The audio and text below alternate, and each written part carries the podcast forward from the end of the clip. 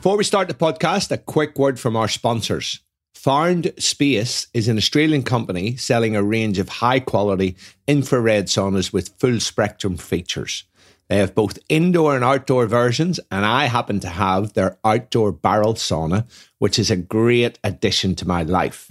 The reason I took the plunge and got my barrel sauna is because of the wide array of health benefits from saunas, including benefits for your cardiovascular system, your immune system, brain, and mental health, as well as the ability to enhance detoxification. I particularly like to use mine after a workout as it can increase growth hormone secretion by up to 500%. And sauna use has even been shown to extend lifespan. And I can't think of any more enjoyable way to get all of those benefits, and I absolutely love it. So if you're interested, head over to foundspace.com.au to check out their website and read more about the well established and growing science behind sauna bathing. Now, on with the podcast. G'day, folks. Paul Taylor here with another edition of Wisdom Wednesdays. Uh, first, an apology. You may notice I'm a little bit nasally. I'm on day four of COVID, but that's not going to stop us. Uh, today, we're actually going to talk about glucosamine, um, which has long been taken as a supplement for arthritis. And uh, there is a recent research paper that came out that suggested there may be another use.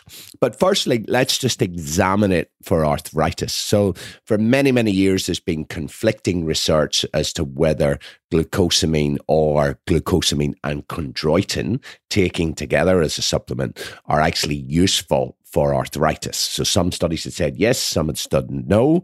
But then there was a large study um, done with a placebo that showed that there were negligible effects, um, no better than placebo, really, um, for either glucosamine or glucosamine and chondroitin.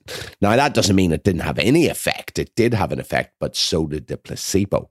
However, there was a recent paper um, that was released uh, that looked at the use of glucosamine as a longevity supplement. So the title of this paper is Associations of Regular Glucosamine Use with All Cause and Cause, uh, Specific Mortality a large prospective cohort study. So, what that means, a large prospective cohort study, is um, they followed a, a, large amount of people for a number of years uh, and asked them about their certain habits and then looked at the impact over time on mortality. So in this case, um, they studied 495,000 men and women um, from the UK Biobank study. So these guys um, were recruited between 2006 and 2010, and then they were followed up all the way through to 2018.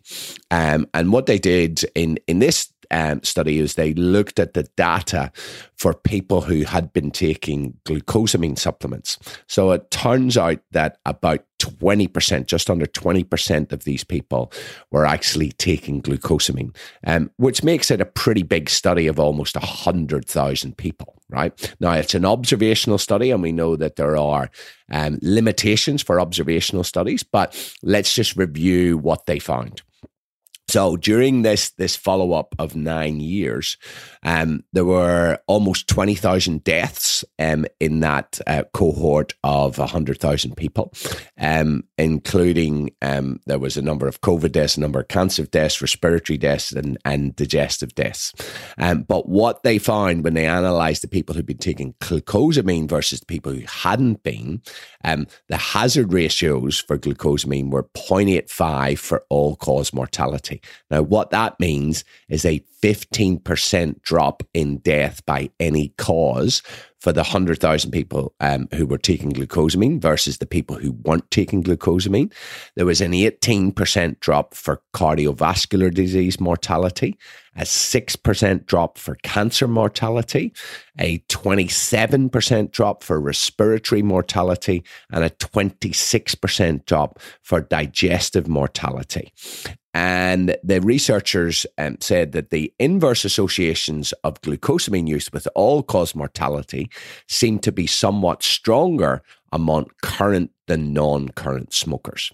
Now, importantly, in this study, they did actually control for other variables. So we know that at any observational study, there are other things that will affect. So when you're looking at something about all cause mortality, it's really important to control for the age of the participants, because um, obviously the older they are, the more likely they are to die.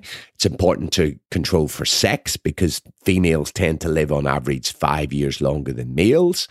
Income, we know, is a big predictor of longe- longevity. So is smoking, so is physical activity, fruit and vegetable consumption.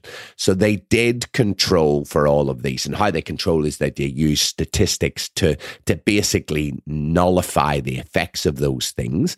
And it was after controlling for all those variables that we still um, found those results.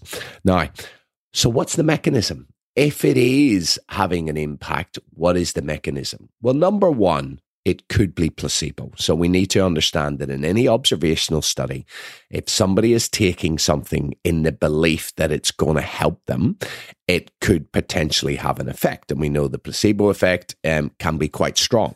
Um, so, and now, bearing in mind that most of these people would not have been taking it for longevity, they'd have been taking it for their arthritis.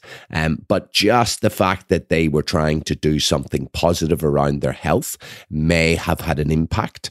And um, the other thing um, that we need to look at in, in these sorts of studies is that people who have a healthier lifestyle tend to be more proactive around it. Now, they did control for that with all of those confounding factors that we mentioned there. So it does seem that that taking glucosamine could potentially have an impact on all cause mortality and those specific mortalities. Now, when we have something like this, um, with it's an observational study, even when you control for those confounding factors, you really want to have a plausible mechanism before you put any weight on it whatsoever and say that it could be better than placebo. And that's exactly what the researchers did in this paper. Um, they have reviewed other data from both animal and human studies that shows glucosamine can have an anti-inflammatory effect. So why would this impact upon longevity and, and, and reduce your risk of dying from all of those things? Well, particularly we need to look at the age of the participants. So the average age um, was 56 years.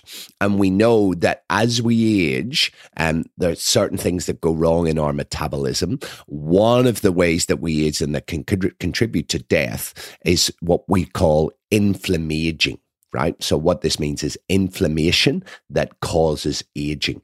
And because glucosamine would appear to have a reasonable anti inflammatory effect, it could counter this inflammaging that we actually see as we grow older. So there is that plausible mechanism that goes along with the observed statistics. And I reckon it's probably worthwhile taking a little bit of a punt on. Now, if you are a little bit protective over where your money goes, you may want to wait until there is a randomized control trial with a placebo to actually test whether glucosamine in those circumstances can have an impact on longevity. And I would hope that we are going to see some of those trials being done, either if they're not being done right now, that they're going to be done at some stage in the future.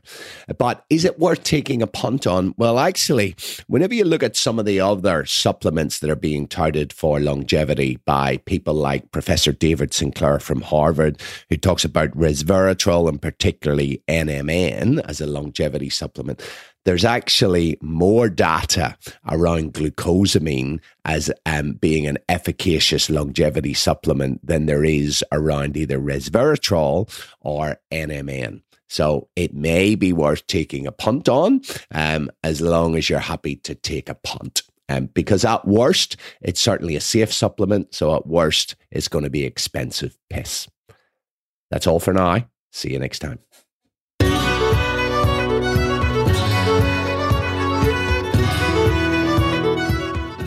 So that's a wrap for today's edition of the podcast.